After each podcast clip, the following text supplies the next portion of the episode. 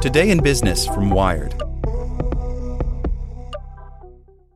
The Science of Scaling, hosted by Mark Roberge, is brought to you by the HubSpot Podcast Network, the audio destination for business professionals. Each week, Mark Roberge, founding CRO at HubSpot CRO, senior lecturer at Harvard Business School, and co founder of Stage 2 Capital, sits down with the most successful sales leaders in tech to learn the secrets, strategies, and tactics to scaling your company's growth. I like the episode with the founder of Aircall on how to go from handling your own sales to scaling a sales team. It has great advice for entrepreneurs. Listen to the science of scaling wherever you get your podcasts.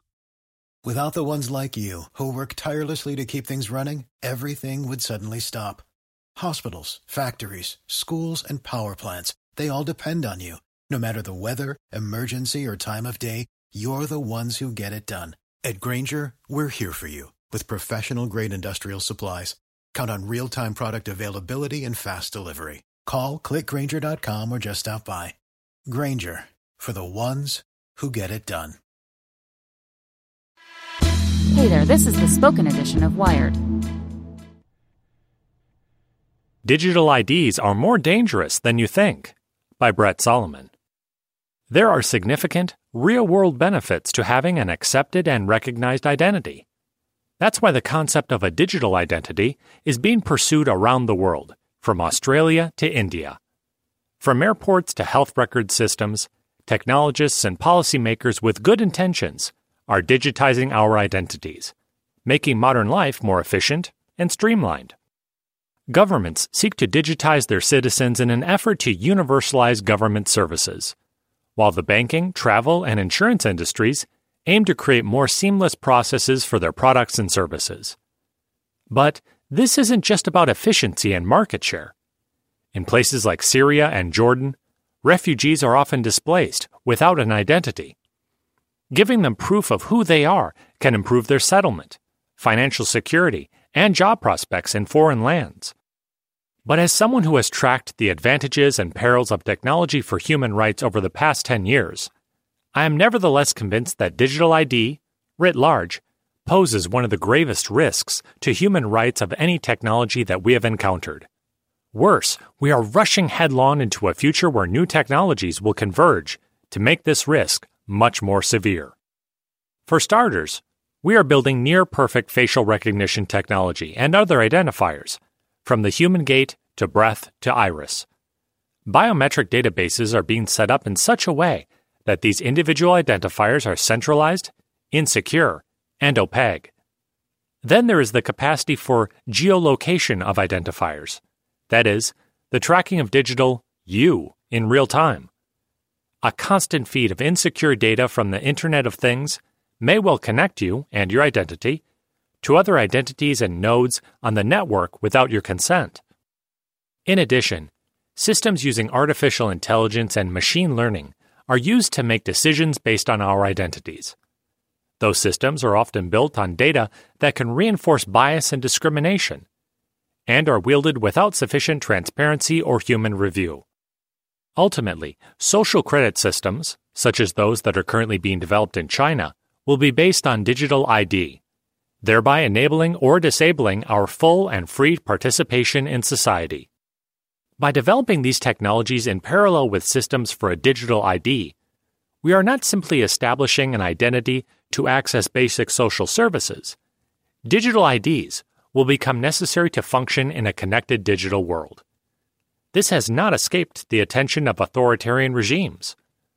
Already, they are working to splinter the Internet, collect and localize data, and impose regimes of surveillance and control. Digital ID systems, as they are being developed today, are ripe for exploitation and abuse, to the detriment of our freedoms and democracies. We can make another choice. In the design and deployment of digital ID systems, we must advocate for the principles of data minimization, decentralization, consent, and limited access that reinforce our fundamental rights. First, that means the use of a digital ID should not be mandated we should have the option to say no to any demand that we have a digital ID without prejudice or negative repercussions. Our cybersecurity needs to be defended. The Aadhaar program, India's national digital ID framework, the world's largest, was recently shown to be compromised.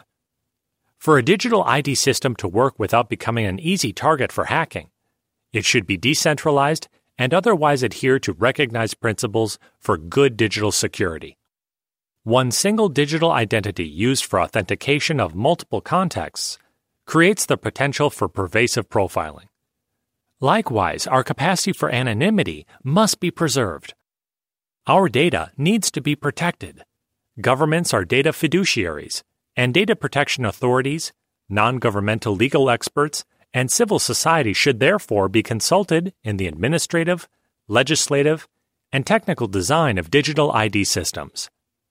In the case of Aadhaar, a recent ruling by the Supreme Court of India recognized the need for a robust digital protection framework.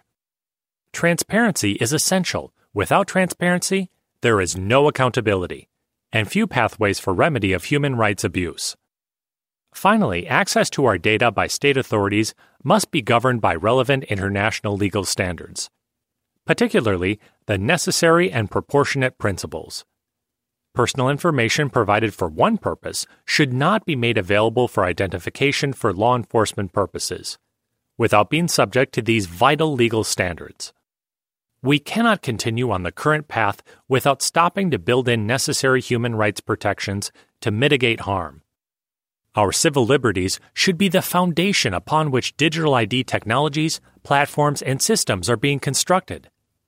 Otherwise, in the quest to create a digital identity for the benefit of many, our fundamental rights can and will crumble.